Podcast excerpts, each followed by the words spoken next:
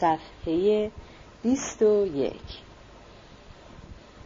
مرد کارمند ناگهان متوجه شد و شتابان گفت نه ابدا ابدا.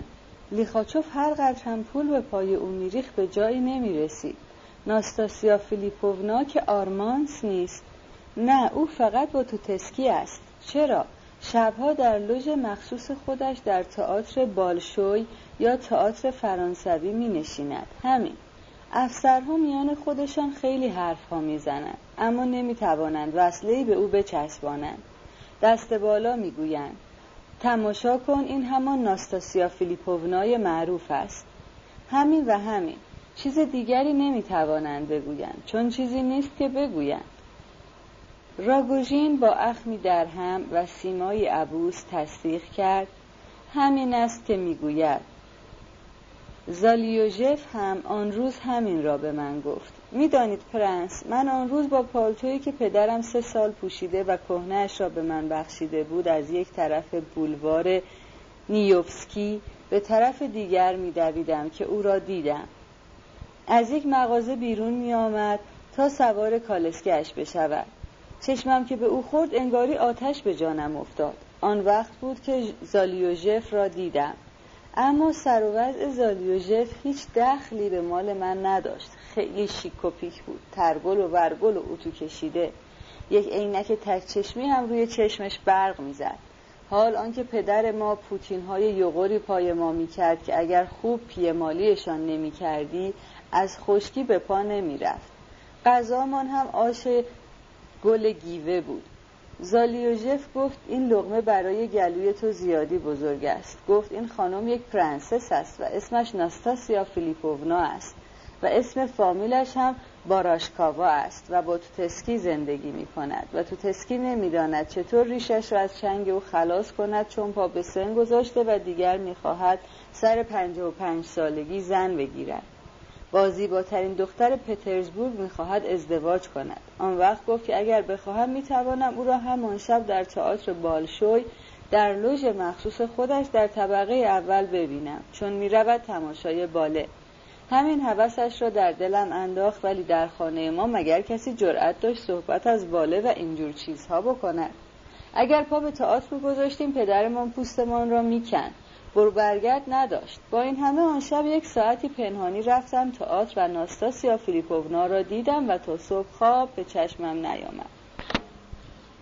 صبح که شد مرحوم پدرم دو برگه قرضه پنج درصدی هر یک پنج هزار روبل به من داد و گفت می‌روی اینها را نقد می‌کنی هفت هزار و پانصد روبلش را می‌بری به حجره آندریف و می‌دهی به او و باقی را یک راست میآوری برای من. هیچ جای دیگری هم نمی‌روی. من همینجا منتظرت هستم. من اوراق قرضه را نقد کردم و پولش را گرفتم اما به حجره آندریف نرفتم. سرم را انداختم و یک راست رفتم به مغازه انگلیسی ها و یک جفت گوشواره انتخاب کردم که یک دانه الماس به درشتی تقریبا یک فندق روی هر یک برق می‌زد. چهارصد روبل کم داشتم ولی چون اسمم را گفتم قبول کردن که بعد برایشان ببرم. گوشواره ها را برداشتم و رفتم سراغ زالیوژف. قضیه را برایش تعریف کردم و گفتم بیا برادر برویم خانه ناستاسیا فیلیپوونا. با هم رفتیم. من نه حس می کردم پایم را کجا می گذارم نه جلوم یا اطرافم چیزی می دیدم هیچ نمیفهمیدم و یادم نیست که چطور به خانه اش رسیدیم. یک راست به تالار پذیراییش وارد شدیم. خودش آمد پیش ما. حقیقت این است که من نگفتم کی هستم. زالیوژف گفت این هدیه را از طرف دوستم پارفیون راگوژین خدمتتان تقدیم می کنم به یاد دیشب که شما را از دور زیارت کرده تقاضا می کنم بر اون منت بگذارید و آن را بپذیرید.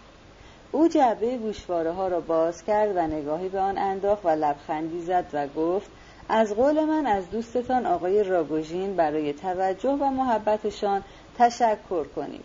بعد سری فرود آورد و خداحافظی کرد و رفت. نمی‌دانم چرا همانجا نمردم چون با این خیال رفته بودم که از آنجا زنده باز نگردم. از همه بدتر این بود که به نظرم میآمد که این زالیوژف بدجنس از ماجرای من برای خودش کسب اعتبار می‌کند. چون من با این قدر کوتاه و سر و وضعم که به نوکرها میمانست لال شده آنجا ایستاده بودم و چشم از او بر نمی داشتم و خجالت میکشیدم. حالان که او لباس شیکی مطابق مد روز پوشیده بود و موهای فر کرده روغن زدهش برق می‌زد و رنگ و رویش سرخ بود و کراوات چهارخانه زده بود و بلبل زبانی می‌کرد و خم و راست می‌شد و پاشنه بر هم میکوبید. و خلاصه ناستاسیا فیلیپوونا محبتی را که حق من بود به او می‌کرد. وقتی از خانهاش بیرون آمدیم گفتم مواظب باش مبادا از این بابت حسابی برای خودت باز کنی. فهمیدی؟ وگرنه؟ و او خندید. حالا بگو ببینم جواب سیمون پارفیونوویچ را چه می‌دهی؟ حقیقت این است که همونجا می‌خواستم به عوض رفتن به خانه خودم را بیاندازم توی شط ولی بعد توی دلم گفتم حالا که آب از سرم گذشته چه فرق می‌کند؟ و به خانه برگشتم. انگاری به جهنم می‌روم. مرد کارمند صورت خود را پیچ و تابی داد و حتی سراپایش لرزید و آهسته رو به پرنس کرد و گفت وای وای خدا نصیب نکند. آن مرحوم برای ده هزار روبل که هیچ برای ده روبل هم روزگار آدم را سیاه می کرد پرنس با کنجکاوی چشم از صورت راگوژین بر نمی داشت و می‌دید که رنگ چهرهش پریده تر شده است. راگوژین با قیز گفته کارمند را تکرار کنان گفت روزگار آدم را سیاه می کرد تو چه میدانی؟ و رو به پرنس ادامه داد فورا از همه جزئیات خبردار شده بود. آخر زالیوژف هر که را دیده بود برایش تعریف کرده بود. پدرم دستم را گرفت و برد طبقه بالا و در را بست و یک ساعت تمام چوبم زد. بعد گفت این فقط پیش درآمدش بود تا آماده شوی. شب بر میگردم شب به خیر بگویم. آقایی که شما باشید یک راست رفت سراغ ناستاسیا فیلیپوونا و از موی سفیدش خجالت نکشید و تا زمین جلوش خم شد و به قدر التماس و گریه و زاری کرد که بیچاره رفت و جعبه جواهر را آورد و پیشش انداخت و گفت بیا مرد خیر سرت با آن ریش سفیدت بردار گوشواره هایت را. وقتی فکر می‌کنم که پارفیون آنها را با استقبال از چه خطری برای من خریده قیمتشان برایم ده برابر می شود بیا سلام مرا به پارفیون سیمونوویچ برسان و از او تشکر کن. اما در این فاصله مادرم تبرکم داد و من بیست روب از سرژیو کاپراتوشکین گرفتم و سوار قطار شدم و رفتم پسکوف.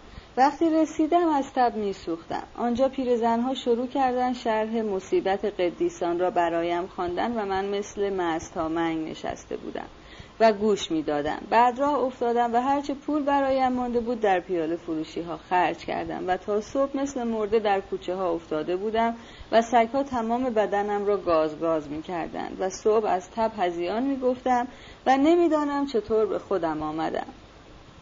کارمند دستها را بر هممالان دلغکوار خندید. حالا ناستاسیا فیلیپوونا برایتان آواز هم می‌خواند. حالا دیگر قربان آن گوشواره چیست؟ گوشواره هایی که به او می‌دهیم که؟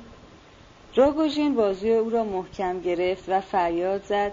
اگر دیگر یک بار یک کلمه از ناستاسیا فیلیپوونا حرف بزنی به خدا قسم زیر چوب میکشمم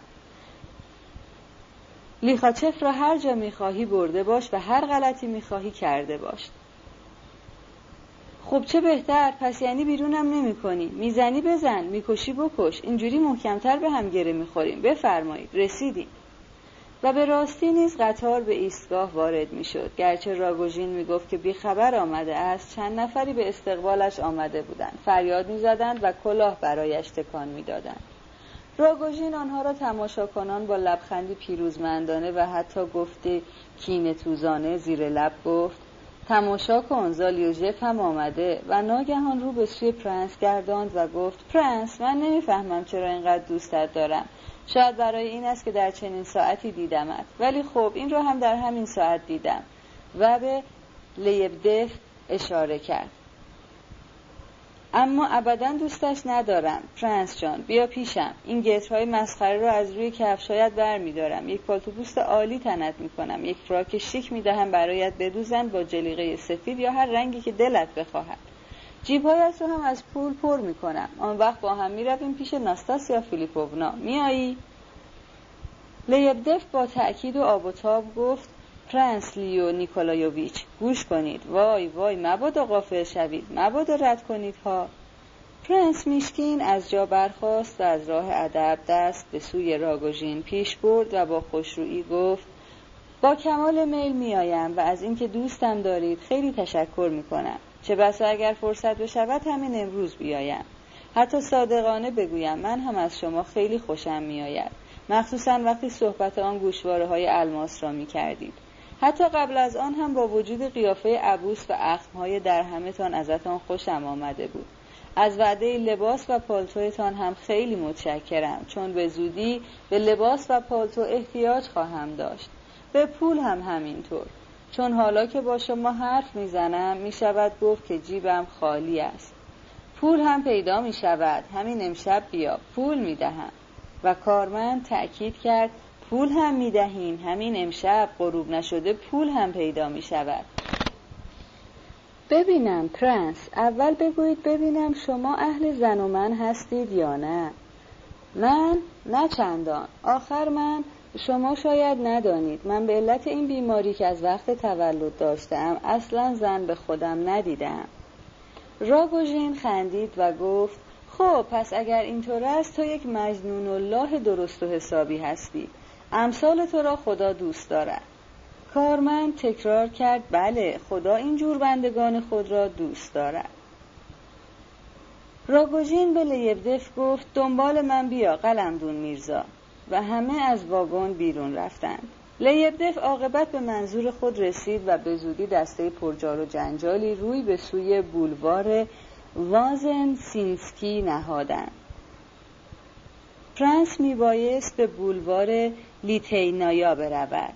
هوا مرتوب و بارانی بود. راه را از رهگذران پرسید و دانست که سه ورستی تا مغزدش راه است و تصمیم گرفت که درشک سوار شود. دو صفحه بیست و هفت.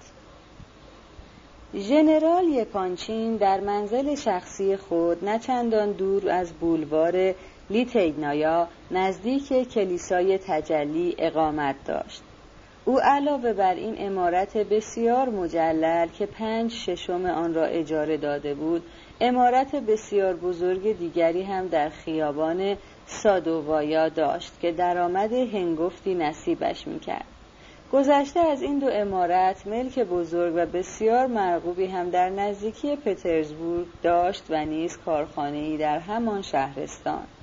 همه می‌دانستند که ژنرال یپانچین در گذشته در انحصارهای دولتی دست در کار بوده است و امروز در چند شرکت معتبر از سهامداران عمده است و در آنها نفوذ بسیار دارد مردی متمول و در معاملات بزرگ بسیار فعال و با اشخاص متنفذ مربوط شناخته می‌شد. توانسته بود کاری کند که در بسیاری جاها از جمله در محل خدمتش بی وجود او کاری از پیش نرود. ولی همه نیز می‌دانستند که ایوان فئودوروویچ پانچین تحصیلاتی ندارد و سرباززاده ای بیش نیست. البته این حال باید بیشک اسباب افتخار او باشد. اما ژنرال یپانچین گرچه مرد هوشمندی بود از بعضی ضعفهای گیرن بخشودنی نیز بینصیب نبود و بعضی کنایه ها را دوست نمی داشت ولی در زیرکی و زرنگیش هیچ جای گفتگو نبود. مثلا یکی از اصول زندگیش این بود که جایی که به مسلحت نیست خودنمایی نکند و حتی خاموش در گوشه بماند و از بابت همین فروتنی و درست به سبب اینکه جای خود را می شناخت همه محترمش می داشتند.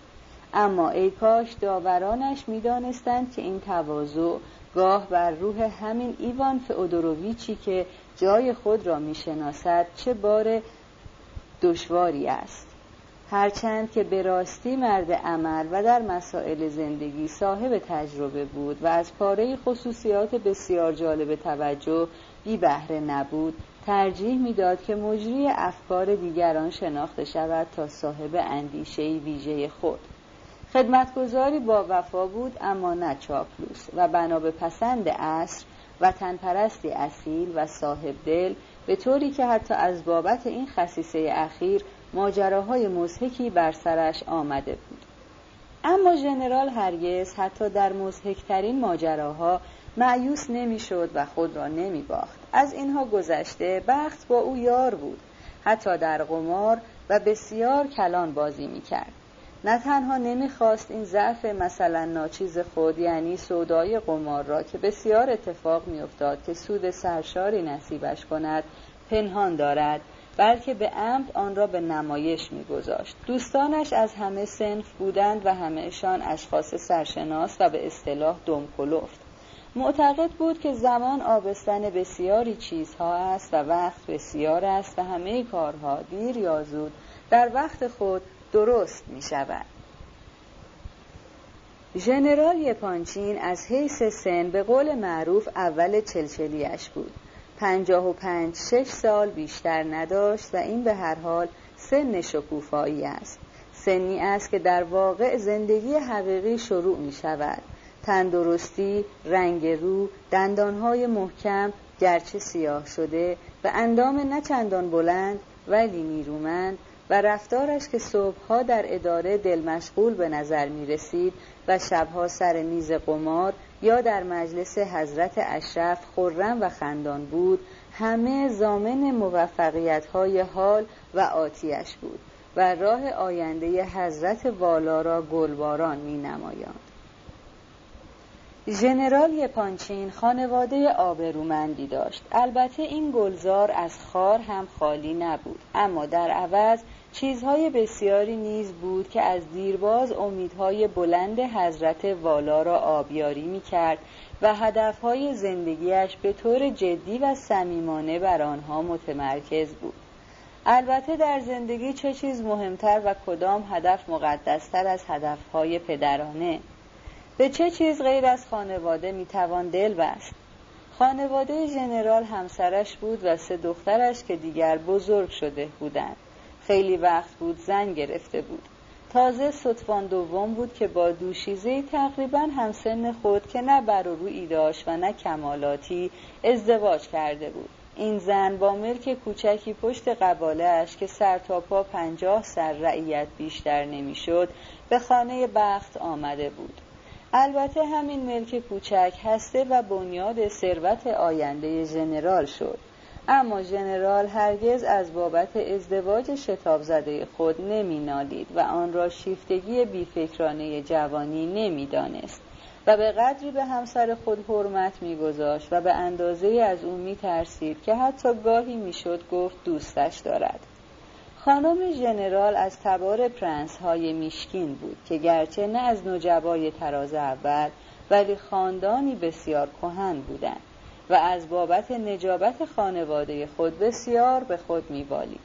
یکی از شخصیت های بانفوذ آن زمان از آنهایی که جوانان را زیر بال می‌گیرند و البته این حمایت برایشان خرجی ندارد از سر لطف به ازدواج این پرنسس نوعروس توجهی کرده بود و راه افسر جوان را گشوده و همچون اسبی در اسب ریس هلش داده بود.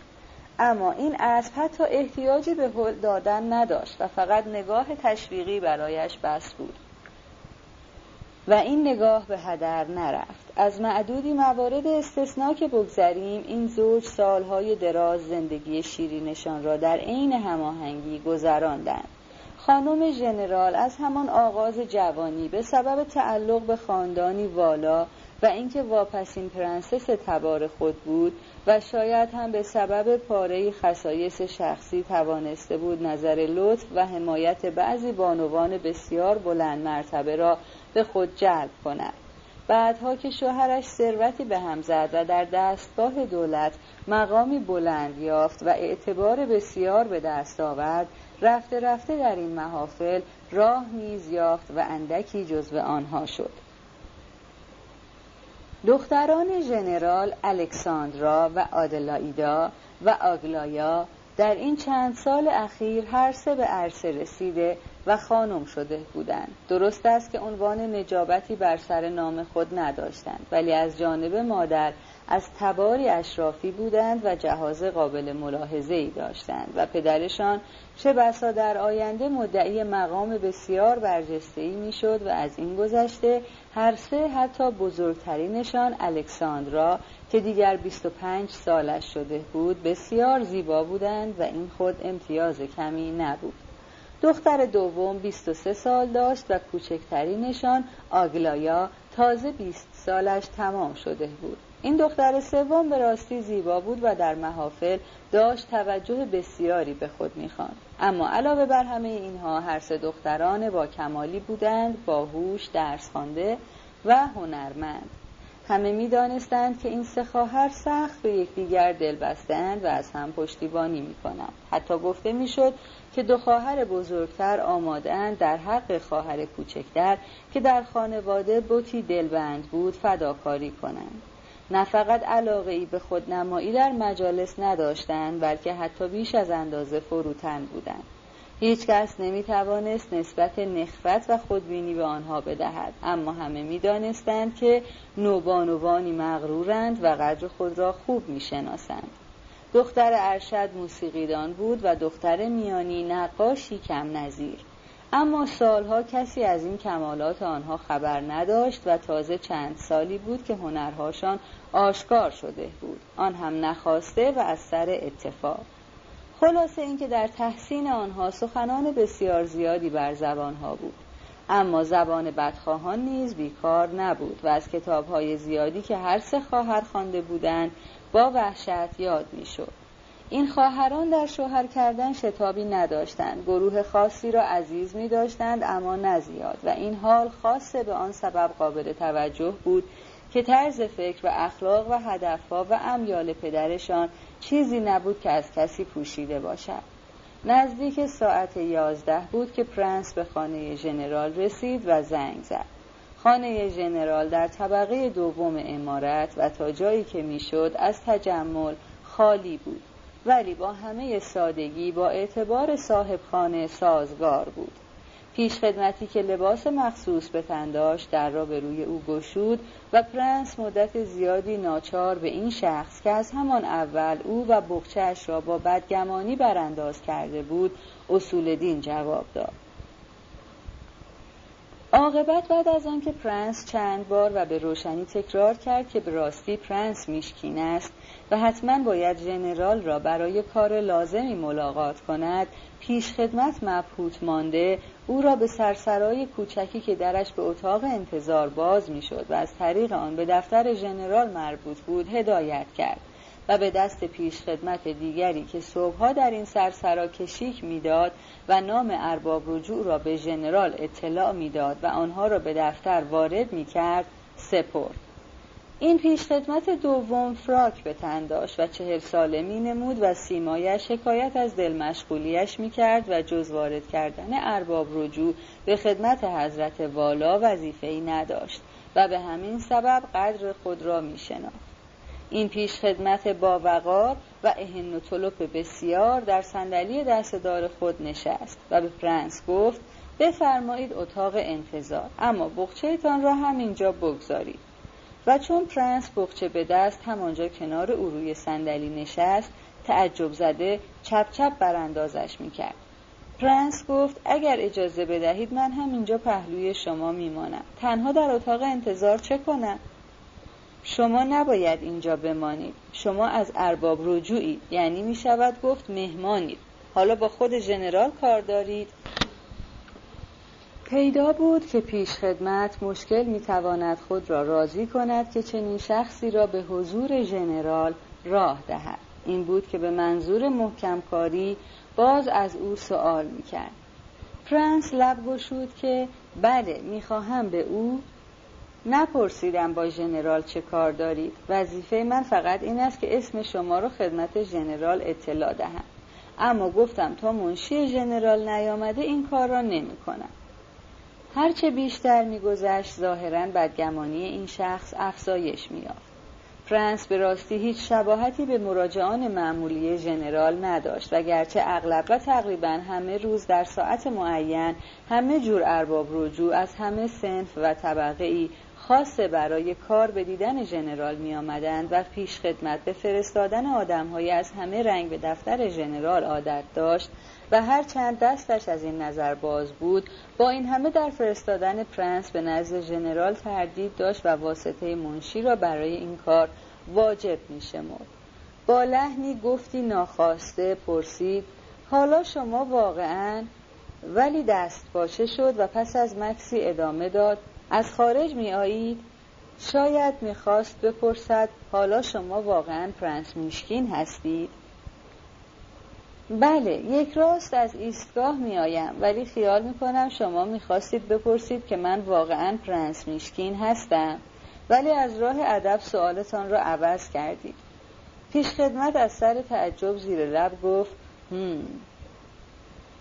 ولی من به شما اطمینان می دهم دروغ نگفتم و از این بابت از شما معاخذه نخواهند کرد. اما اینکه من با این وضع و با این بخشه از سفر آمدم هیچ جای تعجب نیست. وضع من در حال حاضر هیچ تعریفی ندارد. هم. من از این بابت نگرانی ندارم. می‌دانید من وظیفه دارم که اسم شما را بگویم و منشی میآید به استقبالتان و میبردتان خدمت ژنرال مگر اینکه مسئله سر همین مگر اینکه است. مگر اینکه شما برای تقاضای اعانه به دیدن ژنرال آمده باشید. برای این است که جسارت می‌کنم و می‌پرسم اگر ممکن است. نه از این بابت خاطرتان کاملا آسوده باشد. من با ژنرال کار دیگری دارم. باید ببخشید ولی سر و وضعتان رو که دیدم این سوال برایم پیش آمد. صبر کنید تا منشی بیاید. حالا سرهنگ پیش ژنرال است. بعد منشی میآید. منشی شرکت است. خب پس اگر خیلی باید منتظر ماند می‌خواهم بپرسم اینجا گوشه ای هست که من پیپی بکشم. پیپ و توتون همراه دارم. پیش خدمت نگاهی همه تعجب و تحقیر به او انداخت و چنان که گفتی باور نمی کند که درست شنیده باشد گفت پیپ بکشید. نه اینجا نمی شود پیپ کشید. قباحت دارد. اصلا چطور فکرش از سرتان گذشت؟ چه حرف‌ها؟ پرنس گفت البته من نمی‌خواستم در این اتاق پیپ بکشم. می‌دانم که اینجا نباید دود راه انداخت. می‌خواستم بیرون بروم. هر جا که شما نشان بدهید. آخر من عادت دارم و سه ساعت می‌شود که پیپ نکشیدم. ولی خب اگر نمی‌شود نمی‌شود دیگر. می‌دانید به قول معروف به کاخ اندرون میزبان پادشاه است ضرب المثل روسی این است. در صومعه بیگانه نباید قانون وضع کرد. که معادل فارسی آن می‌تواند عبارتی باشد که در متن آمده است. می شود گفت پیش خدمت ناخواسته غرغر کنان گفت آخر چطور می خواهید که با این کارهاتان بفرستمتان پیش ژنرال اصلا اینجا نباید بنشینید باید بروید سالن انتظار چون شما به عنوان مراجع آمده اید و یک جور مهمانید. اینجا که مانده اید من باید جوابش را بدهم. بعد بار دیگر از گوشه چشم نگاهی به بخچه پرنس که ظاهرا آسودهش نمیگذاشت انداخت و افزود ببینم نکند خیال دارید اینجا بمانید. نه گمان نمی کنم اگر دعوتم بکنند هم قبول نمی کنم فقط آمدم آشنا بشوم. همین. پیش خدمت با تعجب و تحقیری که چند برابر پیشتر شده بود گفت چطور؟ آمده تازه آشنا بشوید؟ شما اول گفتید برای کار آمده اید نه کاری که کار باشد ندارم. ولی خب می شود گفت که کار هم دارم. می‌خواهم با ایشان مشورت کنم. اما کار اصلی هم این است که خودم رو معرفی کنم. آخر من پرنس میشکین هستم و خانم ژنرال هم آخرین پرنسس میشکین است. و غیر از او و من دیگر کسی به این اسم نیست. پیش خدمت که گفتی یکی خورده باشد وحشت زده گفت پس قموختیش هم هستید؟ نه خیشی هم نمی شود گفت داریم. اگر رشته خیشاوندی را خیلی دنبال کنیم ممکن است نسبتکی پیدا کنیم. اما این نسبت به قدری دور است که در واقع نمی شود نسبت حسابش کرد. من خارج که بودم نامه‌ای به خانم ژنرال نوشتم ولی جوابم ندادن. با این همه لازم دانستم که وقتی برگشتم سعی کنم شاید رابطه ای برقرار شود. این توضیحات را به شما دادم تا تردیدی نداشته باشید چون می‌بینم که هنوز مثل اینکه نگرانید. شما فقط اسمم را بگویید خودشان متوجه می‌شوند که برای چه آمدم. اگر مرا پذیرفتند چه بهتر. اگر نپذیرفتند آن هم می شود گفت بسیار خوب است. اما گمان نمی کنم مرا نپذیرند. خانم ژنرال ممکن نیست نخواهد مسنترین و تنها مرد بازمانده خاندان خود را ببیند. من از منبع موثقی شنیدم که او به خاندانش علاقه زیادی دارد. به نظر می رسید که های پرنس از سادگی عجیبی حکایت می کند. اما هرقدر ساده تر بود در شرایط موجود نامعقولتر و عجیبتر می نمود و پیش خدمت با تجربه ناگزیر احساس می کرد که حرفهای پرنس که میان دو انسان بسیار شایسته و دلپسند بود میان مهمان و پیش خدمت بسیار بیجاست. و از آنجا که خدمتکاران بسیار باهوشتر از آنند که اربابانشان معمولا گمان می کنند با خود گفت که کار از دو حال خارج نیست. یا پرنس ولگردی است و به گدایی آمده یا ابلهی است و بویی از غرور نبرده. زیرا پرنسی که عقلش سر جایش باشد و قدر خود را بشناسد حاضر نیست در سرسرا بنشیند و برای یک پیشخدمت از کار و بارش حرف بزند. و در نتیجه در هر دو حال مسلحت نیست که او زیر بار مسئولیت برود. با اصرار بسیار گفت ولی با این همه حرفهای شما باید بفرمایید اتاق انتظار. پرنس خندید و با خوشرویی گفت حالا اگر آنجا نشسته بودم این توضیحات را به شما نداده بودم و شما هنوز به این شنل و بخچه من که نگاه می کردید نگران بودید. اما حالا می بینید که شاید اصلا لازم نباشد منتظر منشی بمانیم و خودتان می توانید به ژنرال اطلاع بدهید. نه من مراجعه صفحه سی و پنج. پرنس خندید و با خوشرویی گفت حالا اگر آنجا نشسته بودم این توضیحات را به شما نداده بودم و شما هنوز به این شنل و بخچه من که نگاه می کردید نگران بودید. اما حالا می بینید که شاید اصلا لازم نباشد منتظر منشی بمانید و خودتان می توانید به ژنرال اطلاع بدهید. نه. من مراجعانی مثل شما را نمی‌توانم سر خود به دفتر ژنرال ببرم. به علاوه ژنرال خودشان پیش پای شما مخصوصا تأکید کردند که تا وقتی سرهنگ نرفته هر کس هم که آمد مزاحمشان نشوم. ولی خب گاوریلا آردالیونیچ می‌تواند سرزده برود پیششان. کارمندشان است؟ کی؟ گاوریلا آردالیونیچ؟ نه کارمند شرکت است. این بخچتان را اقلا بگذارید آنجا. بله خودم هم در همین فکر بودم. با اجازه شما. چطور از این شنلم را هم درآورم؟ البته با شنل که نمی شود رفت پیش ژنرال پرنس برخاست و شتابان شنلش را درآورد و جوان آراسته ای از زیر آن بیرون آمد. کتش شیک و خوشدوخت بود اما دیگر کهنه. زنجیر فولادین ساعتی روی سینه جلیقهش نمایان بود. این زنجیر به یک ساعت نقره ساخت ژنو بند بود.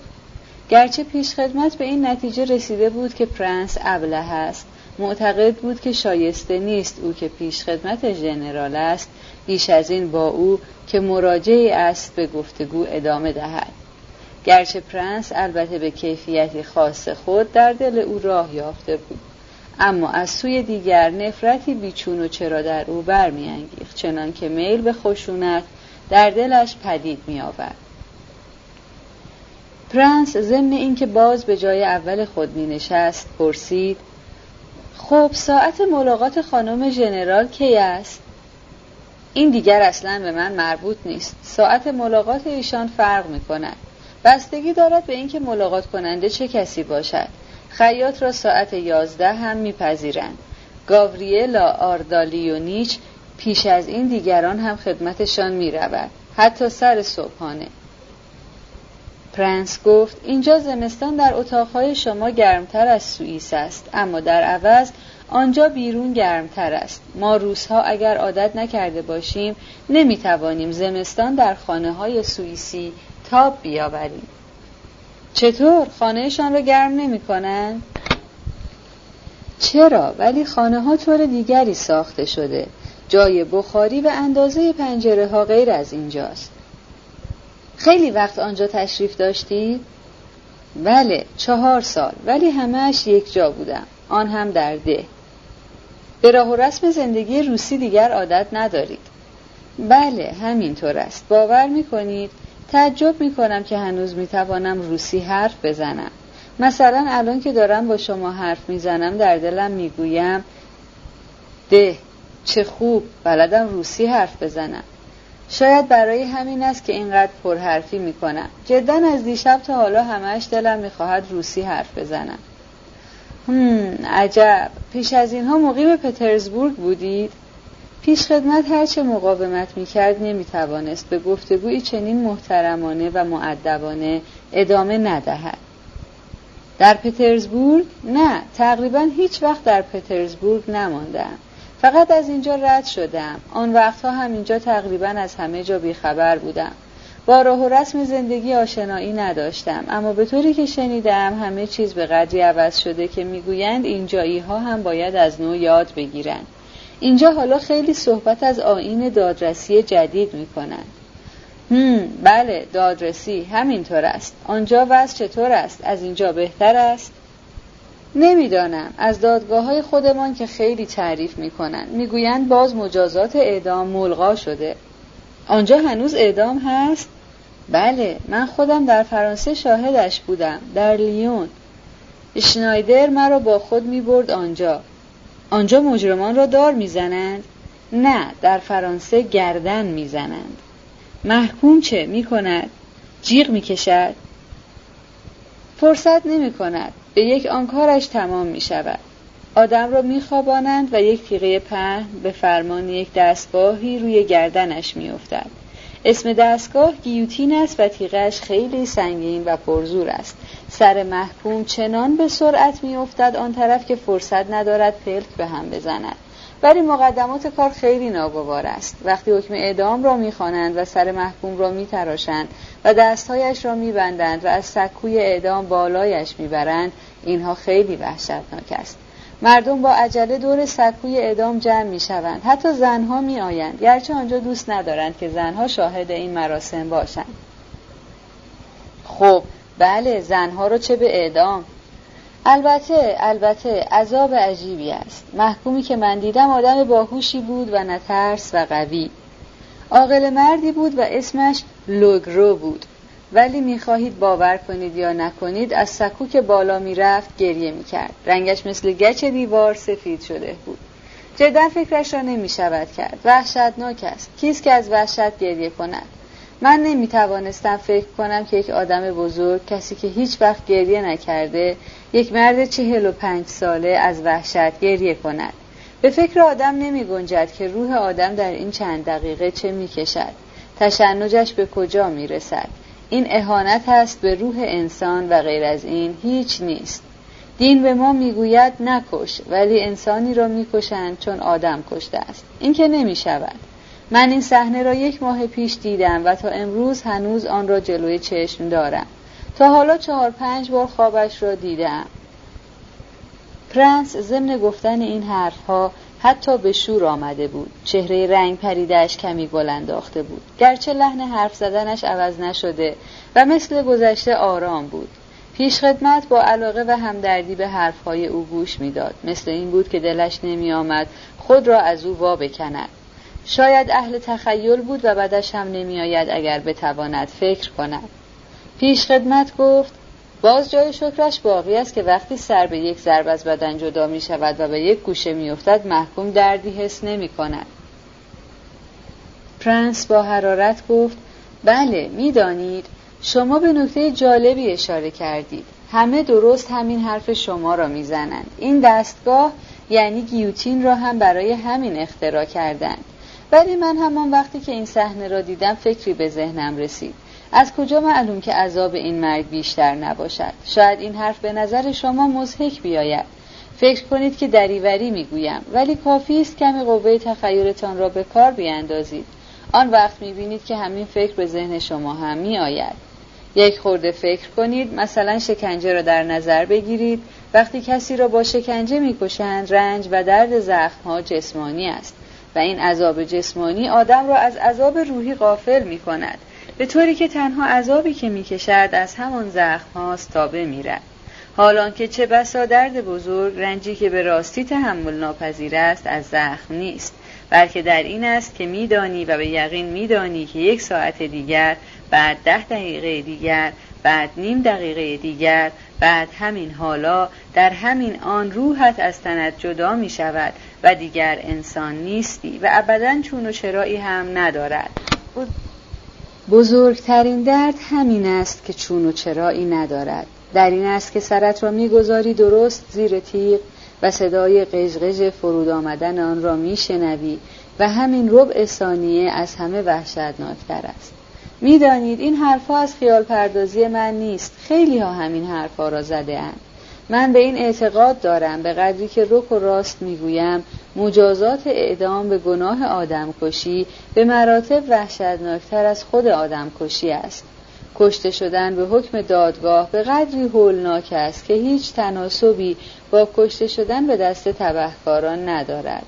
آن کسی که مثلا شب در جنگل یا به هر کیفیتی به دست دزدان کشته می شود تا آخرین لحظه امیدوار است که به طریقی نجات یابد. هیچ حرفی در این نیست. مواردی بوده است که کسی که سرش را گوش تا گوش می بریده اند هنوز دلش به فکر فرار گرم بوده یا التماس می کرده است که از خونش بگذرند. حال که اینجا همین امیدی که آخرین دم دل را گرم می دارد و مرگ را ده بار آسانتر می کند بیچون و چرا از محکوم گرفته می شود اینجا حکم صادر شده و همین که حکم است و قطعی است و اجباری است و هولناکترین عذاب است و بدتر از آن چیزی نیست. سربازی را در میدان جنگ جلوی توپ بگذارید و شلیک کنید. او تا آخرین لحظه امیدوار است. ولی حکم قطعی اعدام همین سرباز را برایش بخوانید از وحشت ناامیدی دیوانه می شود یا به گریه می افتد. چه کسی گفته است که انسان قادر است چنین عذابی را تحمل کند و دیوانه نشود؟ این تجاوز ناهنجار و بیحاصل برای چه؟ شاید باشد کسی که حکم اعدامش را برایش خوانده باشند و عذابش داده باشند و بعد گفته باشند برو گناهت بخشوده شده. شاید چنین کسی می توانست آنچه کشیده است وصف کند. آنچه مسیح گفته در خصوص همین عذاب و همین وحشت سیاه بوده است. نه انسان را نباید اینطور شکنجه کرد. پیش خدمت گرچه نمی توانست این مطالب را مثل پرنس بیان کند ولی گیرم نه همه حرف های او دست کم بیشتر آنها را می‌فهمید. و این حال حتی در سیمایش که نرم شده بود نمایان بود. گفت حالا اگر خیلی میل دارید پیپ بکشید شاید بشود کاری کرد. ولی باید عجله کنید چون ممکن است صداتان کنند و نباشید. آنجا زیر پلکان. آن در را می‌بینید. از در وارد شوید. سمت راست یک اتاقک است. می توانید آنجا پیپتان را بکشید ولی پنجره را باز کنید چون در این خانه جای دود و دم نیست. اما پرنس فرصت پیدا نکرد برود پیپ بکشد زیرا جوانکی که چند پرونده زیر بغل داشت وارد شد. پیش خدمت برخاست تا پالتو پوست او را از تنش درآورد. جوان چپ چپ به پرنس نگاه کرد. پیش خدمت با لحنی محرمانه و تقریبا خودمانی گفت گاوریلا آردالیونیچ این آقا می‌گویند پرنس میشکین از خویشان خانومند همین امروز از خارج رسیدند و از ایستگاه راه‌آهن یک راست آمدند اینجا. با یک بقچه فقط پرنس باقی حرفهای پیشخدمت را نشنید زیرا به آهنگ پچ پچ ادا می‌شد. گاوریلا آردالیونیچ به دقت به حرفهای او گوش می‌داد و گهگاه با کنجکاوی بسیار نگاهی به پرنس میانداخت. عاقبت دیگر به حرفهای پیشخدمت اعتنا نکرد و با بیصبری به پرنس نزدیک شد. با مهربانی و بسیار مؤدبانه پرسید حضرت عالی پرنس میشکین هستید؟ جوان بسیار خوش صورتی بود که او هم 27 8 سال بیشتر نداشت. اندامی ظریف و متناسب و موهایی طلایی داشت. بالایش بلندتر از متوسط بود و نخ ریشی به سبک ناپلئون سوم و سیمای زیبای هوشیاری داشت. فقط در لبخندش با همه مهربانی چیزی زیاد ظریف و پوشیده پنهان بود. وقتی میخندید دندانهای بسیار مرتب و مرواریدوارش نمایان می‌شد و نگاهش با وجود نشاط و سادگی نمایانش بیش از اندازه سمج و جویا بود. پرنس با خود گفت وقتی تنهاست گمان نمی کنم نگاهش اینجور باشد و شاید اصلا نخندد. پرنس حرفهایش را تقریبا تمام آنچه را که برای پیش خدمت و پیش از آن برای راگوژین توضیح داده بود تند تند برای او هم تکرار کرد. گاوریلا آردالیونیچ ضمن توضیحات پرنس مثل این بود که میکوشد چیزی را به یاد آورد. پرسید شما نبودید که نزدیک به یک سال پیش یا شاید هم کمتر نامه ای به یلیزواوتا پراکفی یونا مرقوم فرموده بودید؟ گمان می‌کنم از سوئیس بود. درست همینطور است. خودم بودم. پس شما را می‌شناسد و حتما فراموش نکردند. میل دارید خدمت حضرت والا برسید. همین الان به ایشان اطلاع می‌دهم. دیگر باید سرشان خلوت باشد. فقط تا وقتی مهمان ژنرال می‌روند شما بهتر است تشریف ببرید به تالار انتظار. و رو به پیش خدمت کرد و به تندی گفت چرا ایشان اینجا هستند من همش می‌گویم ولی ایشان خودشان نمی‌خواهند بروند. در این هنگام در دفتر ژنرال ناگهان باز شد و یک نظامی با کیفی زیر بغل از آن بیرون آمد و بلند بلند حرف زنان و تعظیم کنان خداحافظی کرد. صدایی از دفتر شنیده شد که گانیا اینجایی؟ خواهش می‌کنم بیا. دو دقیقه بعد در دوباره باز شد و پرنس صدای رسای گاوریلا آردالیونیچ را شنید که می گفت بفرمایید پرنس. سه. صفحه چهل و سه. ژنرال ایوان فئودوروویچ یپانچین ایستاده وسط اتاق کارش با کنجکاوی بسیار پرنس را که وارد می‌شد برانداز می‌کرد و حتی دو قدمی به طرفش پیش رفت. پرنس نزدیک شد و خود را معرفی کرد. ژنرال گفت بسیار خوب. حالا بفرمایید چه خدمتی از دست من برمیآید؟ من هیچ کار فوری ندارم. قصدم فقط آشنایی با شما بود. نمی‌خواستم مزاحم بشوم. ولی نه از روزی که برای پذیرایی آشنایان می نشینید خبر داشتم. نه از قرار کارتان. از قطار پیاده شدم و یک راست آمدم اینجا. از سوئیس می آیم لبهای ژنرال داشت به لبخندی باز می‌شد اما فکری کرد و لبخندش ناپدید شد. بعد باز اندکی فکر کرد و پلک در هم کشید و بار دیگر سراپای مهمانش را برانداز کرد. آن وقت فورا تعارفش کرد بنشیند و خود هم یک برنشست و ناشکیبا در انتظار روی به سوی پرنس گرداند. گانیا گوشه اتاق کنار میز ایستاده بود و نامه ها را مرتب می کرد ژنرال گفت البته من به طور کلی فرصت زیادی برای آشنایی با کسانی که نمی‌شناسم ندارم. ولی شما لابد برای کاری آمدید این است که پرنس میان حرف او دوید. من هم فکر می کردم که شما حتما ملاقات مرا به منظور خاصی هم خواهید کرد. ولی خدا شاهد است که جز آشنایی با شما هیچ نیت خاصی نداشتم. البته من هم از آشنایی با شما فوق العاده خوشبختم. ولی خب زندگی فقط اینجور تفنن ها نیست و می‌دانید کار همگاهی پیش میآید. از این گذشته من تا این لحظه نتوانستم و چه قرابتی میان حضرت عالی و خودم پیدا کنم و به اصطلاح علت بی تردید هیچ علتی وجود ندارد و وچه قرابت هم البته بسیار کم است. زیرا گرچه من پرنس میشکین هستم و همسر شما از تبار ماست ولی این البته نمی‌تواند دلیل قرابت باشد. من این را خوب می‌فهمم. با این همه جز همین بهانه‌ای برای این ملاقات ندارم. من چهار سال و اندی در روسیه نبودم و وقتی هم که روسیه را ترک کردم مشاعرم سر جایش نبود. همان وقت هم از راه و رسم زندگی چیزی نمی‌دانستم و امروز از آن هم کمتر. به لطف اشخاص شریف محتاجم و از غذاکاری هم برایم پیش آمده. و نمی‌دانم چه باید بکنم. برلین که بودم با خودم گفتم اینها تنها کسانی هستند که می‌شود گفت تقریبا با من نسبتکی دارند. کار را از آنها شروع می کنم شاید اگر آدم های بزرگواری باشند برای هم مفید باشیم. آنها برای من و من برای آنها. و شنیدم که شما آدم های بزرگواری هستید. ژنرال حیرت زده گفت از لطف مبارکتان متشکرم. ممکن است بفرمایید کجا منزل گرفته اید؟ هنوز هیچ جا. یعنی از ایستگاه راهن یک راست آمدید خانه من. بارتان را کجا گذاشته اید؟ باری ندارم. فقط یک بخچه کوچک دارم که لباس های زیرم در آن است و آن هم معمولا همراه هم است. تا شب فرصت دارم که در مهمان خانه ای اتاقی بگیرم. یعنی هنوز قصد دارید بروید مهمان خانه؟ البته. چرا نه؟ از حرفاتان فکر کردم که آمده اید اینجا بمانید. این هم ممکن می بود ولی در صورتی که دعوت هم می کردید ولی باید بگویم که اگر دعوت می کردید هم نمی ماندم البته امتناع من هیچ دلیل خاصی ندارد. خلقم اینجور است. خب پس خوب شد که دعوتتان نکردم و به این ترتیب بعد از این هم نمی کنم ولی اجازه بدهید که یک بار همه چیز را روشن کنیم.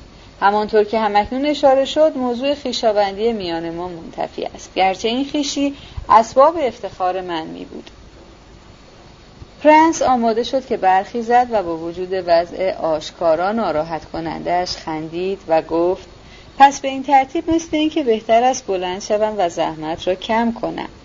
اجازه بفرمایید این را بگویم حضرت ژنرال که گرچه من از رسوم اینجا تقریبا هیچ نمی‌دانم و به طور کلی از قرار زندگی جامعه بیخبرم ولی یقین داشتم که نتیجه ملاقات ما جز همین نخواهد بود. خب چه بسا مسلحت هم همین باشد. گرچه بی جواب گذاشتن نامه من معید همین بوده. خب خدا نگهدار. ببخشید که مزاحم شدم.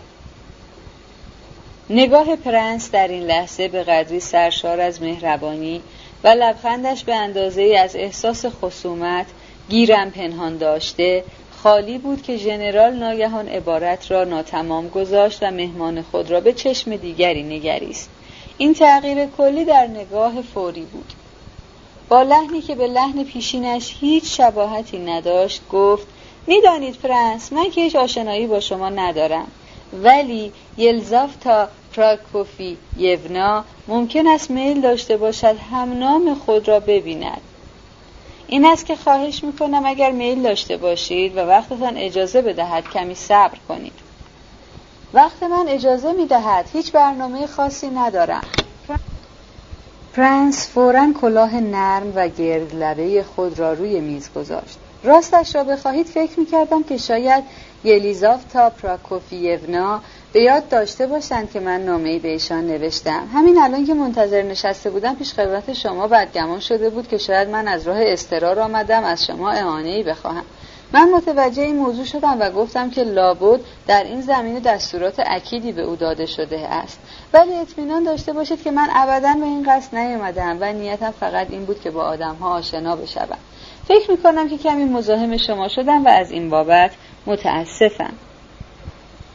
ژنرال با خوشرویی خندان گفت ببینید فرانس گرچه شما حقیقتا همینطوری باشید که ظاهرتان نشان می‌دهد آشنایی با شما باید خوشایند باشد. فقط می‌بینید که من خیلی گرفتارم.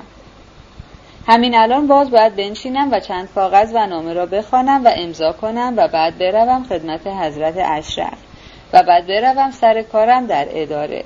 این است که با وجود اینکه از دیدن و آشنایی با آدم ها البته آدم های بزرگوار ولی خوب. گرچه من به قدری اطمینان دارم که شما جوان تربیت شده و تحصیل کرده ای هستید که راستی چند سالتان است؟ 26 سال. عجب. فکر می‌کردم خیلی جوان ترید بله ظاهرا صورتم جوان می نماید سعی خواهم کرد مزاحم شما نشوم. این کار را زود یاد خواهم گرفت. چون اصولا از مزاحم شدن خیلی بیزارم از این گذشته به نظر من ما از حیث ظاهر از بسیاری جهات به قدری با هم فرق داریم که آدم خیال می کند شاید هیچ وجه مشترکی میان ما نیست. ولی می‌دانید من خودم به این نکته آخری اعتقادی ندارم زیرا اغلب به نظر می رسد که وجه تشابهی میان اشخاص وجود ندارد. حالان که در حقیقت وجود دارد و چه بسیار. این تصور حاصل تنبلی ماست. مردم به ظاهر حکم می کنند و خود را طوری از هم تفکیک می کنند که شباهتی نمی بینند ولی مثل اینکه من دارم حوصله تان را سر می‌برم. شما مثل اینکه دو کلمه دیگر. بفرمایید که شما سرمایه یا درآمدی دارید. یا مثلا خیال دارید شغلی انتخاب کنید. ببخشید که من اینجور خواهش می‌کنم. سوالتان بسیار بجاست. من منظورتان را خوب می‌فهمم. اجالتا که دستم خالی است و هیچ شغلی هم هنوز در نظر ندارم. ولی دلم می‌خواست که پولی هم که تا کنون داشته ام مال دیگران بوده. شنایدر پروفسوری که در سوئیس معالجه می کرد و معلمم هم بود خرج سفری به من داد. ولی آنقدر بود که فقط برای سفر کافی بود به طوری که مثلا الان چند کاپک بیشتر برایم نمانده است. حقیقت این است که کاری برایم پیش آمده و می‌خواهم مشورت ژنرال حرفش را برید که بفرمایید که از چه ممری خیال دارید زندگی کنید و برنامهتان چیست. می‌خواهم کار کنم هر کار که باشد. مثل اینکه فیلسوف مشرب هم هستید. ولی خب هنری دارید کاری بلدید. حالا هر کاری که باشد یعنی کاری که بشود از آن نان خورد. باز عذر می‌خواهم که ای وای عذرخواهی لازم نیست. نه قربان خیال نمی کنم که هنری داشته باشم یا کار خاصی بلد باشم. حتی به عکس چون مریضم و تحصیل درستی نکردم اما در خصوص آیدی باید برای معشیت گمان می کنم که ژنرال باز حرف او را برید و شروع کرد به پرس‌وجو کردن و پرنس همه چیزهایی را که گفته بود باز گفت. معلوم شد که ژنرال چیزهایی در خصوص مرحوم پاولیشچوف شنیده و حتی شخصا اون را می شناخته است. ولی اینکه چرا پاولیشچوف پرنس را زیر بال گرفته و به تربیتش اقدام کرده چیزی بود که خود هم نمی‌دانست. گرچه ممکن بود پاولیشچوف این کار را به حرمت دوستی قدیم با مرحوم پدر او کرده باشد. پرنس هنگام مرگ پدرش طفلی بیش نبوده و از همان وقت از روستا بیرون نمی آمده زیرا هوای شهر با سلامتش سازگار نبوده است. پاولیشچوف او را به پیرمردی از خویشان خود که آب و ملک مختصری داشت سپرده بود. اول پرستاری برایش استخدام کرده و بعد که پرنس بزرگتر شده بود لله برایش گماشته بود. پرنس خود می گفت که گرچه این مطلب را به خوبی به یاد می‌آورد ولی نمی‌تواند توضیحات کافی در خصوص آنها بدهد. زیرا متوجه بسیاری چیزها نبوده است.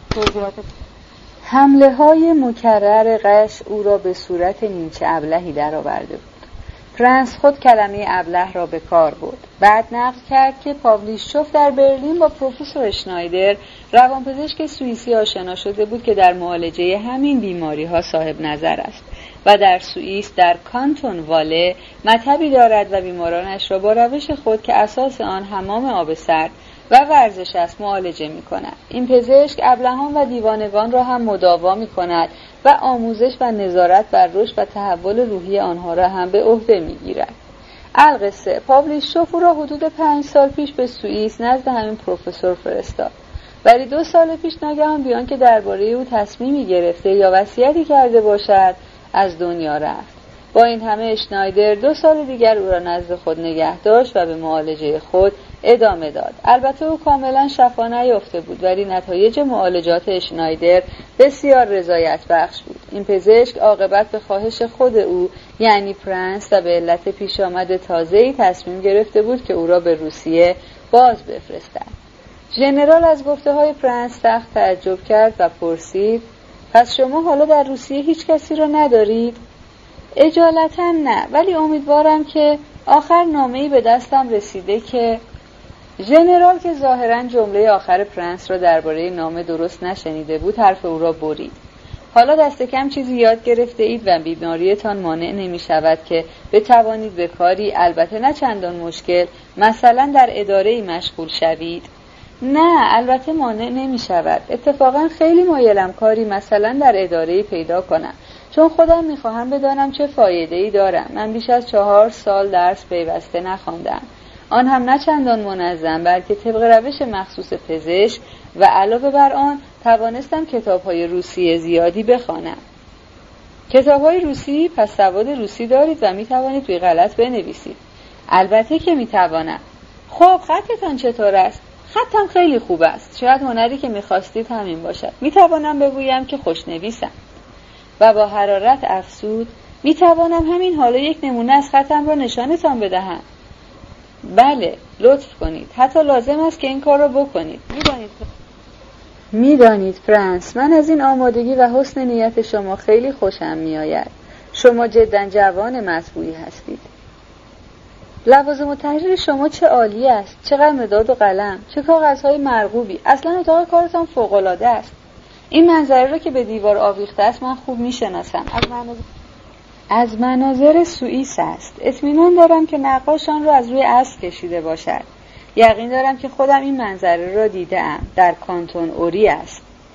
بعید نیست ولی این تابلو از همینجا خریده شده است. گانیا کاغذ بدهید به پرنس. بفرمایید. این قلم و کاغذ آن هم میز می توانید پشت آن بنشینید. بعد رو به گانیا که در این اسنا عکس صورتی را به قطع بزرگ از کف خود درآورده بود و به او می‌داد کرد و پرسید چیست؟ و با حرارت و کنجکاوی بسیار پرسید آهان ناستاسیا فلیپوونا این را خودش خودش برایت فرستاده؟ خودش؟ همین الان که رفته بودم به او تبریک بگویم به من داد. خیلی وقت بود که عکسی از او می‌خواستم. و با لبخندی که ناراحتیش را نشان می‌داد افزود شاید همین کارش کنایه بود به اینکه من چنین روزی دست خالی به دیدنش رفتم. ژنرال با اطمینان گفت نه چه فکرها می‌کنی؟ و اهل کنایه نیست اصلا از اینجور انتظارها ندارد تازه تو چه هدیه‌ای می‌توانی به او بدهی؟ هدیه‌ای که در خور او باشد هزارها روبل قیمت دارد.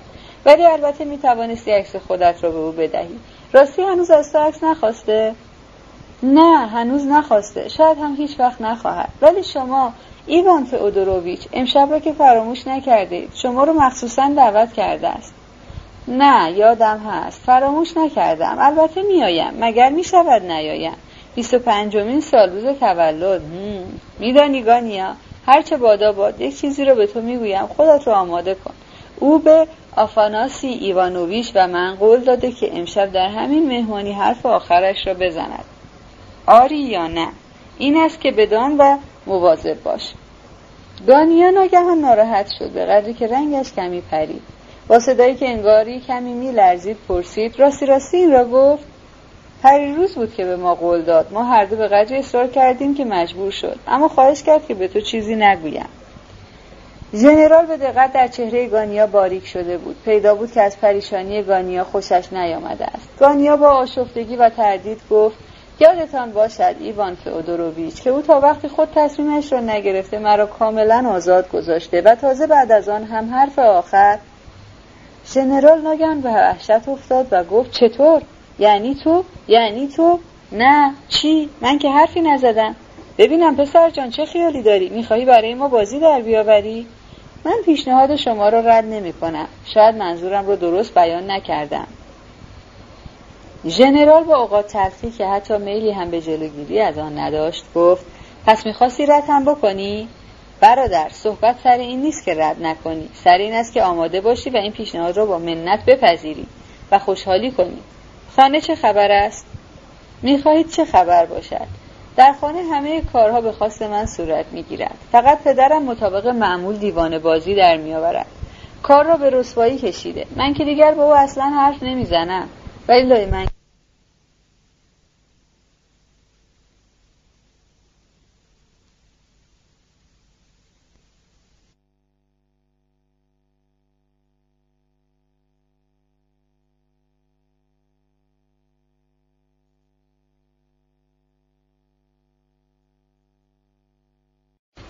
صفحه پنجاه و یک.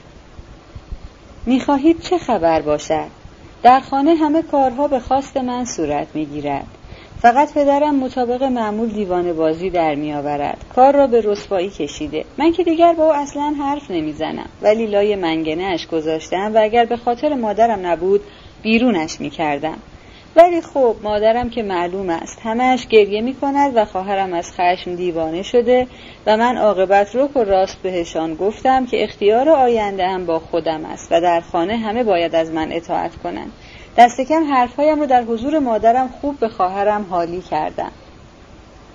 ژنرال شانه هایش را کمی بالا انداخت و دستها را اندکی از هم باز کرد و با لحنی اندیشناک گفت ولی من برادر هنوز سر در نمیآورم نینا الکساندروونا هم همین چند روز پیش یادت هست که وقتی آمده بود همهش آه و ناله می کرد پرسیدم چتان است؟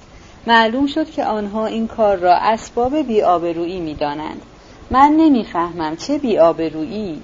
چه کسی می‌تواند روی ناستاسیا فیلیپوونا عیبی بگذارد؟ و چه حرفی می شود پشت سرش زد. گناهش این است که با توتسکی بوده ولی این حرف که پاک مسخره است. مخصوصا وقتی شرایط خاص رابطهشان را در نظر بگیری. می گفت شما خودتان اجازه نمی دهید که با دخترانتان آشنا شود. عجب حرفی. این حرفی است که نینا الکساندروونا بزند. هیچ فکرش را می کنی چطور متوجه نیست که گانیا برای کمک به ژنرال آهسته گفت متوجه وضع خودش؟ چرا متوجه است؟ ولی شما اوقاتتان از او تلخ نشود. من خودم همان روز خوب حالیشان کردم که به کار دیگران دخالت نکنند به هر حال اجالتا آرامش به این حساب در خانه ما برقرار شده که حرف آخر هنوز زده نشده. این است که باید منتظر طوفان بود. اگر امروز حرف آخر زده شود دهانها همه باز می شود پرنس در آن گوشه نشسته بود و خطش را می نوشت و به این گفتگو گوش می داد. کارش را که تمام کرد برخاست و به میز نزدیک شد و نوشتهاش را داد. او با دقت و کنجکاوی به عکس نگاه کرد. زیر لب گفت عجب پس ناستاسیا فیلیپوونا این است و بیدرنگ با حرارت افزود حقیقتا زیباست آدم حیرت می کند. در عکس تصویر زنی دیده می‌شد که زیباییش به راستی حیرت انگیز بود. پیرهن ابریشمین سیاهی به تن داشت که دوختش فوقالعاده ساده و شیک بود. گیسوانش ظاهرا خرمایی بود و به سادگی چنان که در خانه معمولش بود آراسته. چشمهایش سیاه و نگاهش نافذ بود و آثار اندیشناکی در پیشانیش دیده می‌شد و سیمایش شکایت از سودا و غرور می‌کرد. چهرهش اندکی لاغر و رنگش هم شاید پریده بود. ژنرال و گانیا با تعجب به پرنس نگاه کردند. ژنرال پرسید یعنی چه؟ شما هنوز نرسیده ناستاسیا فیلیپوونا را می‌شناسید؟ پرنس جواب داد بله هنوز 24 ساعت نیست که به خاک روسیه وارد شدم و این آیت زیبایی را می‌شناسم. و ماجرای ملاقات خود را با راگوژین نقل کرد و داستان خود او را نیز گفت. ژنرال با دقت بسیار به گفته های پرنس گوش داد. بعد نگاه جویا و پرسانش به چهره گانیا ماند و با نگرانی گفت چه خبرهایی میشنویم گانیا که او هم اندکی ناراحت شده بود زیر لب گفت حتما از هرزگی های این جوانک هاست. یک بچه بازاری است که به خیال عیاشی افتاده. من چیزهایی در خصوص او شنیدم. ژنرال حرف او را تأکید کرد. بله من هم شنیدم. همان وقت بعد از ماجرای گوشواره ها ناستاسیا فیلیپوونا تمام داستان را برایم تعریف کرد. ولی خب حالا مسئله صورت دیگری پیدا می کند حالا شاید حقیقتا صحبت میلیون روبل در میان باشد و صحبت یک عشق سودایی. گیرم سودایی که همش هرزگی است ولی در همه حال بوی یک عشق جنونآمیز از این ماجرا شنیده می شود خدا می‌داند که اینجور عاشقها وقتی مست کردن چه کارها می کنند و با لحنی اندیشناک افسود خدا کند که این ماجرا به جای باریکی نکشد. گانیا خندید. شما نگران یک میلیون روبلش هستید؟ حضرت آقا که البته اعتنایی به پول ندارید. گانیا ناگهان رو به پرنس کرد و پرسید شما چه فکر می‌کنید پرنس؟ به نظر شما این راگوژین آدم جدی است یا نه؟ از همین هرزه های پولدار است؟ من می‌خواهم نظر شخص شما را بدانم. وقتی گانیا این سوال را از پرنس کرد احساس خاصی در او پدید آمد. مثل این بود که فکر تازه خاصی مثل آتش در ذهنش روشن شده بود و برق بیقرار آن در چشمانش می درخشید. ژنرال هم که صادقانه و ساده دلانه نگران شده بود از گوشه چشم مواظب پرنس بود. ولی مثل این بود که انتظار زیادی از جواب او نداشت. پرنس جواب داد نمی‌دانم چطور بگویم. به نظرم می‌رسد که آتش سودایی شدیدی در وجودش میسوزد. صدایی که به بیماری شباهت دارد. خودش هم انگاری بیمار است. و نیست که از همان اولین روزهای اقامتش در پترزبورگ باز از پا بیفتد. مخصوصا اگر مست بشود. ژنرال این فکر را در ذهن خود جا داد و گفت پس به نظر شما اینطور آمد؟ بله اینطور فکر می‌کنم. گانیا با پوزخندی به ژنرال گفت ولی این جور ماجراها احتیاجی به مهلت چند روزه ندارد همین امروز همین امشب ممکن است اتفاق تازه‌ای بیفتد. ژنرال گفت هم، البته ممکن است ولی درست در همین صورت باید دید چه به سرش می‌زند خب شما که می‌دانید بعضی وقتها چه کارها می‌کند؟ ژنرال دوباره به هیجان آمد و سخت براشفت مثلا چه کارها؟ گانیا. خواهش می‌کنم امروز زیاد سر به سرش نگذار و مخالف خانی هایت را بگذار برای بعد. سعی کن که میدانی با او خیلی خلاصه اینکه با او مهربانی کن. یعنی چه؟ چرا لپایت رو اینجور کج و کله می‌کنی؟ گوش کن گاوریلا آردالیونیچ. حالا وقتش رسیده و حتی گذشته که یک مسئله را روشن کنیم. ما برای چه اینجور تقلا می‌کنیم؟ تو باید بفهمی تا جایی که منافع شخصی من مطرح هست این منافع مدت هاست تأمین شده. این قضیه به هر صورت که تمام شود دست به ترکیب منافع من نمی‌خورد. تو تسکی هم تصمیم قطعی خودش را گرفته. بنابراین خیال من از هر جهت آسوده است. این است که اگر من اصرار دارم کاری صورت گیرد فقط برای مسلحت تو است. دیگر خود دانی. ببینم تو به من اعتماد داری یا نداری. از این گذشته. تو آدم آدم خلاصه اینکه تو آدم عاقلی هستی و من به تو امید بسته بودم. و اینجا این این گانیا باز به کمک ژنرال که در کلنجار با کلمات درمانده بود آمد و عبارتش را تمام کرد و گفت از همه مهمتر است. و ضمن گفتن این حرف لبهایش به لبخند بسیار زهر آگینی کشیده شد که دیگر اصراری هم در پنهان کردنش نداشت. و با نگاهی پر التهاب راست در چشمان ژنرال زل زد انگاری حتی می‌خواست آنچه در سر دارد با همین نگاه به او بنمایاند. ژنرال براشفت و با روی از خشم و نفش نگاه تندی به او انداخت و حرف او را تایید کرد. خب بله عاقل بودن از همه مهمتر است. ولی تو گاوریلا عجب آدم مسحکی هستی. مثل اینکه خوشحالی که این جوانک بازاری این وسط پیدا شده. انگاری او را بهانه و مفری برای خودت می‌بینی. ولی درست در همین کار میبایست از اول با زیرکی عمل کرده باشی. همین اینجاست که باید موقعیت را تشخیص بدهی و با هر دو طرف به صداقت و شرافتمندانی رفتار کنی. و اگر نمی‌خواهی زودتر بگویی تا آبروی دیگران را به خطر نیندازی خاصه اینکه وقت هم به قدر کفایت داشتی. حالا هم هنوز دیر نشده.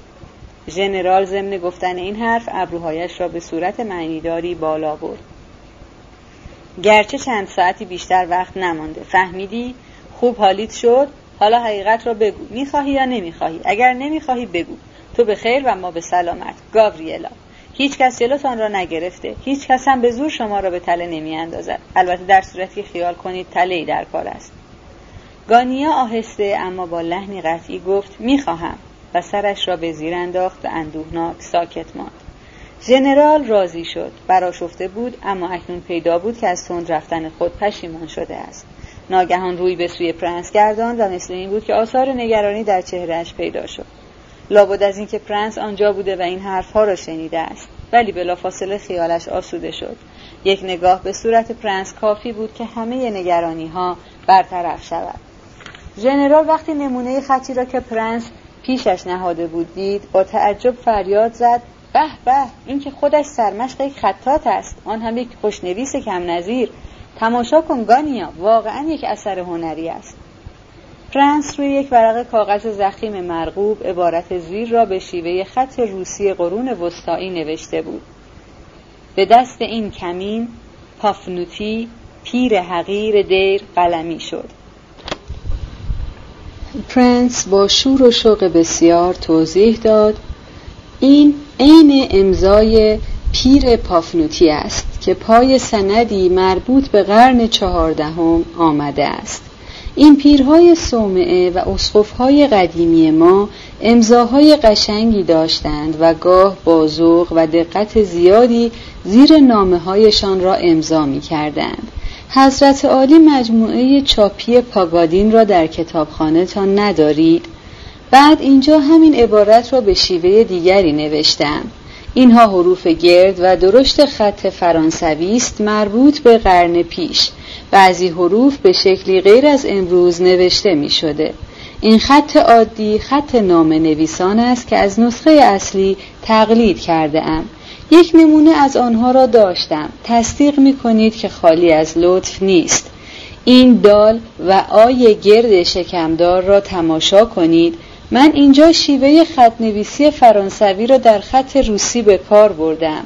البته این کار دشواری است اما بعد از آب در نیامده. اینجا باز یک نوع خط زیبا و مخصوصی است. به این عبارت توجه کنید. نابرد رنج گنج میسر نمی شود.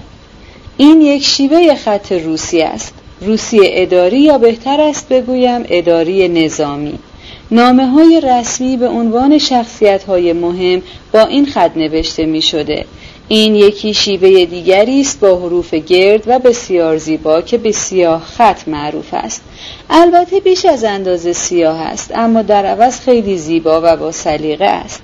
هر خط نویسی به خود اجازه اینجور خط آرایی ها را نمی دهد البته این امضا نیست. فقط سعی کرده که ملاحظه می‌فرمایید دم بعضی حروف را بکشد و ناتمام بگذارد. ولی تماشا کنید این آرایش ها روی هم رفته به خط کیفیت و قوت مخصوصی می دهد و به راستی روح نام نویس نظامی در آن خوب پیداست. انگاری می‌خواسته است با خط نویسی نشاد کند و ذوقش سرکشی می کند و می‌خواهد نمایان شود. اما یقه شق و رق نظامی دور گردنش تنگ افتاده و غزنها را می‌کشد و این انضباط نظامی در همین شیوه نوشتار به ظرافت و ملاحت پیداست. همین چند وقت پیش بود که به یک چنین نمونه‌ای برخوردم. از سر اتفاق و آن هم کجا؟ در سوئیس.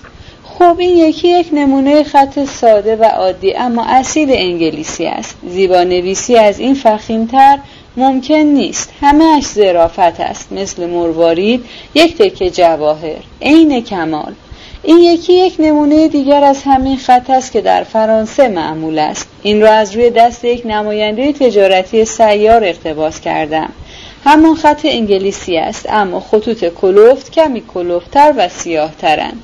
همین تناسب و تعادل سیاهی و سفیدی را به هم می‌زند.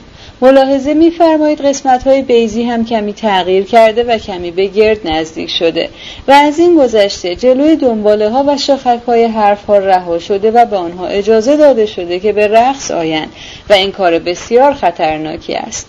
ذوق فوقالعاده می‌خواهد تا خوب از کار درآید ولی اگر خطات موفق شود و آن را خوب از کار درآورد و تناسب لازم را رعایت کند چیز بینظیری می شود که با هیچ خطی قابل مقایسه نیست. آدم ممکن است عاشقش بشود. ژنرال خندید. وای شما به چه زرافت هایی دقت می کنید و چه چیزها می دانید شما پدر جانم خط نویس نیستید هنرمندید. هان گانیا. گانیا گفت حیرت آور است. و بعد با خنده به تمسخر آمیخته افسود خاص این که می‌داند چه کاره باید بشود. ژنرال گفت بخند بخند. ولی این خودش کم هنری نیست. و رو به پرنس کرد و گفت می‌دانید پرنس حالا به چه مقامی نامه خواهید نوشت؟ می توانیم از همین اول کار بی‌چون و چرا ماهی سی و پنج روبل به شما حقوق بدهیم. بعد نگاهی به ساعتش انداخت و گفت وای ساعت نیم بعد از ظهر شد. خب پرنس حالا دیگر باید کار کرد. من عجله دارم و امروز شاید دیگر شما را نبینم. یک لحظه بنشینید. پیش از این به شما توضیح دادم که نمی‌توانم شما را زیاد بپذیرم. ولی صمیمانه میل دارم کمی کمکتان بکنم. من منظورم از کمی این است که حداقل لازم برایتان مهیا شود. بعد از آن هر کاری که خودتان میل داشته باشید خواهید کرد. من برایتان شغلی در اداره پیدا خواهم کرد. کار مشکلی نخواهد بود. فقط البته دقت می‌خواهد اما در خصوص باقی غذایا. شما در خانه یعنی در خانواده گاوریلا آردالیونیچ ایولوگین یعنی همین دوست جوان من که می‌بینید زندگی خواهید کرد. به شما توصیه می کنم که با او گرم بگیرید. مادرجان و خواهرجانش دو سه اتاق از آپارتمانشان را به صورت اتاق مبل مرتب کردند و به اشخاص بسیار محترم و معتبر اجاره می دهند با غذا و خدمات. اطمینان دارم که نینا الکساندروونا توصیه مرا برای شما قبول می کند این امکان برای شما فرصت خوبی است. مثل این است که گنجی پیدا کرده باشید. حتی بهتر از آن. اولا برای اینکه تنها نخواهید بود و به اصطلاح در دامن خانواده زندگی خواهید کرد و به نظر من شما نباید از اول کار در پایتختی مثل پترزبورگ تنها بمانید. نینا الکساندروونا و واروارا آردالیونوونا یعنی مادرجان و همشیره گاوریلا خانم های بسیار محترمی هستند. شوهر نینا الکساندروونا آردالیون الکساندروویچ ژنرال بازنشسته است که دوست دوران جوانی و اوایل خدمت من بوده است و به علت بعضی ملاحظات من با او قطع رابطه کردم ولی این امر مانع نمی شود که به جای خود به نوعی محترمش بدارم. این توضیحات را به شما می دهم تا بدانید که شخصا معرف شما هستم و در نتیجه به طریقی زمانت شما را می کنم. کرایه اتاق زیاد نیست و من امیدوارم که مواجب شما به زودی برای پرداخت آن کاملا کفایت کند. البته انسان برای مخارج متفرقه به پولی ولو کم احتیاج دارد. ولی اگر اوقاتتان تخت نشود می‌گویم که شما بهتر است از این جور مخارج اجتناب کنید و اصلا پول در جیب نداشته باشید. این فکری است که به نظر اول در من پیدا شد ولی چون الان جیبتان کاملا خالی است اجازه بدهید 25 روبل به شما بدهم. بعد تصفیه حساب خواهیم کرد. اگر شما همانقدر که از حرفهایتان پیداست آدم صمیمی و صادقی باشید هیچ مشکلی میان ما پیدا نخواهد شد. اینکه می‌بینید من به کار شما اینقدر علاقه مند شده ام از آنجاست که برای شما خیالهایی و حتی می‌شود گفت منظوری دارم که در آینده خواهید دانست. می‌بینید که با شما بسیار ساده و سریح حرف می‌زنم گانیا امیدوارم تو با اقامت پرنس در خانه مخالفتی نداشته باشی گانیا معدبانه و به گرمی از این فکر استقبال کرد و گفت ابدا به عکس مادر جانم هم خیلی خوشحال می شود مثل اینکه در آپارتمان شما فعلا فقط یک اتاق هست که به مهمان دیگری داده اید این مهمان کیست؟ چه بود اسمش؟ فردیشچنکو. آه بله ولی من از این فرد فردیشچنکویتان خوشم نمی آید آدم مسخره چرندی است. نمی‌فهمم چرا ناستاسیا فیلیپوونا اینقدر به او روی خوش نشان می دهد حقیقت دارد که با هم نسبت دارند؟ نه ابدا. اینها همه شوخی است. هیچ نسبتی با هم ندارند. داشته باشند نداشته باشند. به من مربوط نیست. خب حالا پرنس با این وضع راضی هستید یا نه؟ خیلی از شما تشکر می کنم جنرال. شما به من خیلی محبت کردید. آنطور که از یک آدم بسیار پاکدل می شود انتظار داشت. خاصه اینکه من هم هیچ تقاضایی نکرده بودم. این حرف مرا حمل به نخوت نکنید. من حقیقتا نمی‌دانستم چه کنم و کجا بروم. البته راگوژین مرا به خانهش دعوت کرده بود. راگوژین؟ نه من پدرانه یا اگر ترجیح می دهید دوستانه توصیه می کنم که این آقای راگوژین را فراموش کنید. به طور کلی توصیه می کنم که به همان خانواده که به آن وارد می شوید اکتفا کنید. پرنس باز دهان گشود. حالا که شما اینقدر به من لطف دارید برای من کاری پیش آمده. اطلاعی به دستم رسیده که ژنرال حرفش را برید که خیلی باید ببخشید. دیگر یک دقیقه هم فرصت ندارم. الان به یلیزیاف تا پراکفیونا اطلاع می دهم که شما آمده اید. اگر میل داشته باشد که شما را همین حالا بپذیرد. و من سفارش شما را به او می کنم توصیه به شما این است که از این فرصت استفاده کنید و دلش را به دست آورید. چون یلیزاف تا پراکفیونا خیلی ممکن است برایتان مفید باشد. آخر با او هم اسم هستید. اگر هم نخواست حالا شما را ببیند به دل نگیرید وقت بسیار است. و تو گانیا در این فرصت نگاهی به این حساب ها بیانداز. من و فداسییف الان خیلی آنها را زیر رو کردیم. باید یادمان باشد که این اقلام را هم منظور کنیم. ژنرال از اتاق بیرون رفت و پرنس باز نتوانست درباره کاری که داشت و چهار بار چیزی نمانده بود مطرحش کند با او حرف بزند. گانیا سیگاری آتش زد و یکی هم به پرنس تعارف کرد. پرنس سیگار را گرفت اما سر صحبت را با او باز نکرد. زیرا می ترسید مزاحم شود و شروع کرد اتاق دفتر ژنرال را تماشا کردن.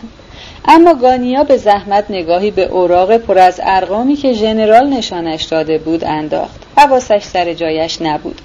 وقتی با هم تنها ماندند تحمل لبخند و نگاه و حالت نگران او برای پرنس مشکلتر شد. ناگهان به پرنس نزدیک شد. پرنس در این هنگام در بحر تصویر ناستاسیا فیلیپوونا رفته بود. با نگاهی نافذ به او چشم دوخت و بی مقدمه پرسید پس شما از این جور زن خوشتان میآید پرنس. لحنش به آن میمانست که پشت این پرسش منظور عجیبی نهفته است.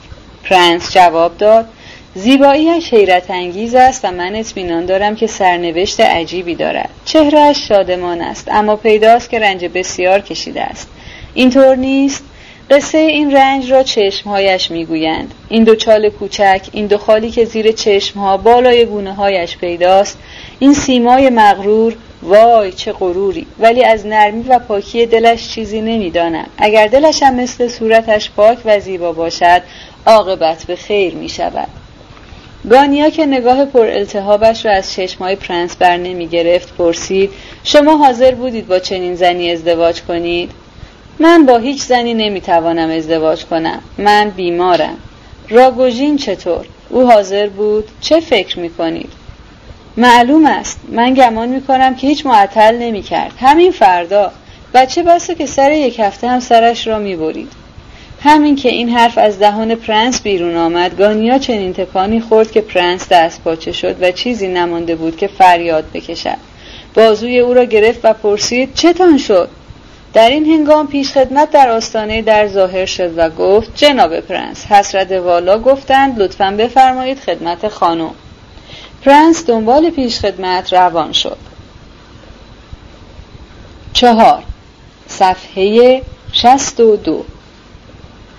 خواهران یپانچین هر سه دوشیز بانوانی تندرست و برومند و بلند بالا بودند و شانه های زیبا و سینه های پروپیمان و بازوان نیرومند و می شود گفت مردانه داشتند. و از برکت این تندرستی و نیرومندی اشتهایشان البته خوب بود و خوب می خوردند و هیچ اصراری هم در پنهان کردن پرخوری خود نداشتند. مادرشان یلیزیافتا پراکفیونا یا خانم ژنرال گاه این آشکاری اشتهامندی دخترانش را نمیپسندید و به آنها چپ چپ نگاه می‌کرد اما بعضی نظرهای او هرچند به ظاهر از طرف دخترانش پذیرفته می‌شد در حقیقت مدتها بود که دیگر نفوذ و اعتبار بیچون و چرای نخستین را میان آنها نداشت. تا جایی که زور جبهه همیشه متحد خواهران رفته رفته اغلب بر او میچربید چنانکه خانم ژنرال برای حفظ آبروی خود مسلحت می‌دید که بگو مگو نکند و کوتاه بیاید. حقیقت این بود که طبع مادر اغلب سرکشی می‌کرد و از حکم عقل اطاعت نمی‌کرد و به آن گردن نمی نهاد و هر سال که میگذشت یلیزافتا پراکفیونا بهانه جوتر و ناشکیباتر می‌شد تا جایی که حتی گاهی سبک مغز می نمود. اما از آنجا که شوهر مطیع و آموخته ای روی دستش مانده بود سرریز قیز انباشته را اغلب سر او خالی می کرد و آن وقت هماهنگی دوباره در خانواده برقرار می شد چنان که از آن بهتر نمی شد. اما خانم ژنرال خود نیز چندان کم اشتها نبود و ساعت نیم بعد از ظهر در ناشتایی مفصل دخترانش که بیشتر به نهار میمانست شرکت می‌کرد.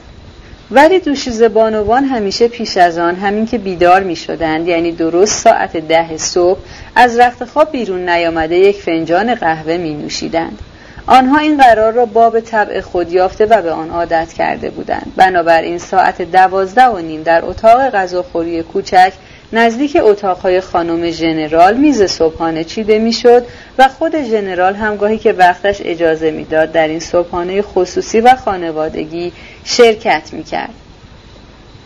در این صبحانه علاوه بر چای و قهوه و پنیر و اصل و کره و یک جور نان سرخ کرده مخصوص که خانم ژنرال بسیار دوست داشت و کتلت و از این قبیل آبگوشت قلیز و گرمی هم میخوردند. روزی که داستان ما شروع شد همه اعضای خانواده جمع شده و منتظر ژنرال بودند که گفته بود ساعت دوازده و نیم خواهد آمد. اگر شده یک دقیقه از وقت مقرر میگذشت فورا کسی را به دنبالش میفرستادند. اما این بار او خود سر وقت آمد. وقتی به زنش نزدیک می‌شد که بر سبیل درود دست او را ببوسد متوجه شد که حالت چهره زنش آن روز بسیار چشمگیر است. گرچه از همان شب پیش احساس کرده بود که روز بعد یعنی امروز صبح بر سر به قول خودش ماجرایی همینطور خواهد بود و وقتی به خواب می‌رفت از این بابت نگران بود. با این همه از دیدن چهره زنش وحشت کرد.